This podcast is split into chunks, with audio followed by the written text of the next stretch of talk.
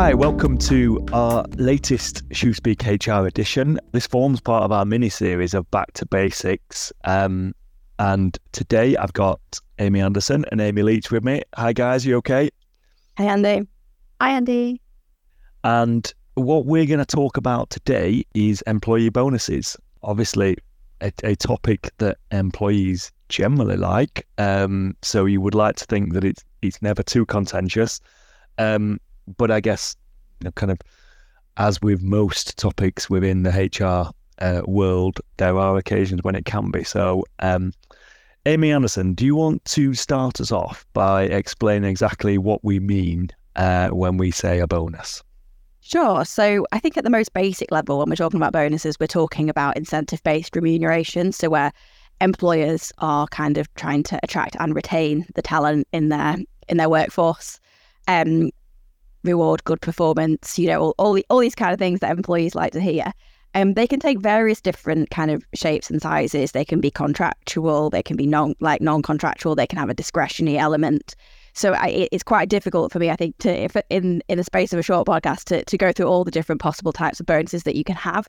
But it's generally any remuneration that's that's in addition to their basic salary that's that's there to reward the employee for for performance. It can be based on, say, individual performance, team performance, company performance. There's there's so much there to think about. Um, I suppose for the purposes of today's podcast, we can probably separate bonuses out from from commission, which are obviously slightly different because commission's obviously something which is which is which is pay generated, uh, paid by reference to say like sales or or KPIs that are met. So that's slightly different from the bonuses that we're going to be talking about today. Thanks, Amy. Um, I suppose it probably is quite helpful if I maybe outline, I suppose, the difference when we say contractual and non contractual bonuses, as you mentioned. So, I guess when we refer to contractual bonuses, we're talking about bonuses that might be expressly stated in the employee's contract um, as an entitlement for them to participate in a bonus scheme and or an entitlement for them to receive a certain amount of bonus. Um, often it's kind of referenced to be in accordance with a specific bonus formula or, or the rules of the scheme, etc. Um, whether a bonus is contractual or not, um, initially, I guess will come down to the drafting of the contract um, or similar document that it's documented in. Um, and I think that's probably, uh, I suppose, a top tip almost from our perspective is if you are thinking about putting a bonus in your contract or bonus provisions, is think about the drafting um, and making sure that it's as clear as possible so there can be no dispute, I suppose, that whether it's a contractual enticement or not. Um, where a bonus is contractual, I suppose, again, employers must ensure that they comply with the terms because they want to avoid any allegations of a breach of contract claim or unpaid bonus claim.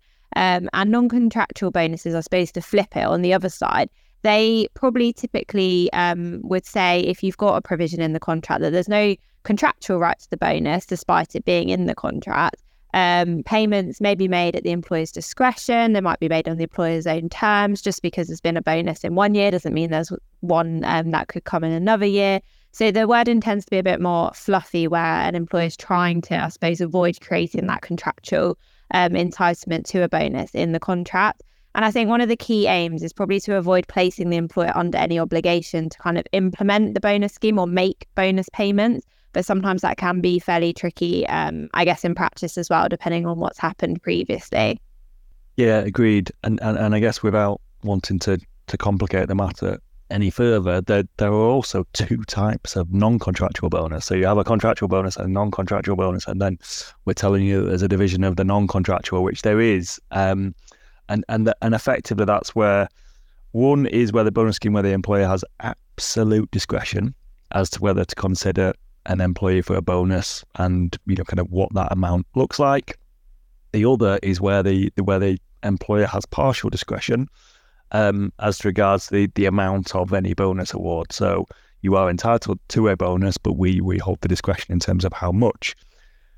And it's probably worth noting that even even if a bonus scheme is stated to be discretionary, um, the employee may argue that they have an implied contractual right by reason of custom and practice. Um, and this will be if bonuses are being paid on a regular basis. For example, you know, kind of an, an annual Christmas bonus or, you know, kind of an annual end of financial year bonus um, that is paid and is largely the same amount or the same percentage of salary every year.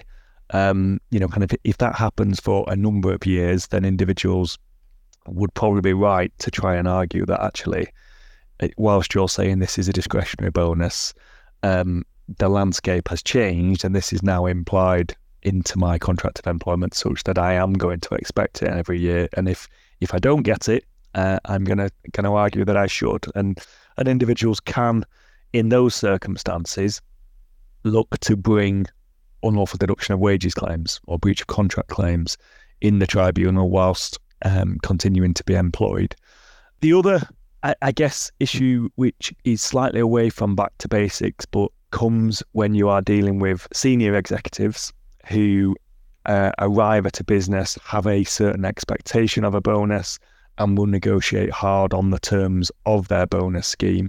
Um, this is un- unusual, uh, and you can see all sorts of weird and wonderful metrics as to what the bonus amount should be, and then the payment terms and how that's deferred or not, and and, and equally it can work into exits as well, whether somebody is a good leaver, whether somebody is a bad leaver, you know, kind of how that impacts upon bonus schemes and payments and whether notice has been served. So it's whilst we are talking about bonuses in our back to basics um, session, we we should be alive to the fact that there are, you know, kind of nuances, there are, you know, kind of or there can be complications. So, you know, don't don't feel that just because you've listened to us talk about bonuses in the back to basics session that you know kind of you're stupid to ask questions or you're stupid to kind of you know kind of not fully understand how how something may or may not work um, because the reality is you know kind of there are times when when lawyers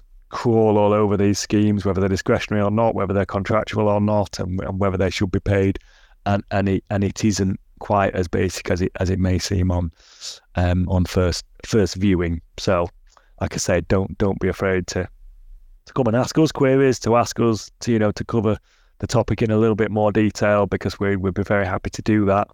Um, as ever, best way to get in touch with us is uh, via email shoospeakhr at shoosmiths.co.uk. We do see all the emails, we do look to reply to them. Um, so thank you for people that do engage and thank you for listening. Uh, thanks, Amy's. Speak soon. Thanks, bye. Cheers.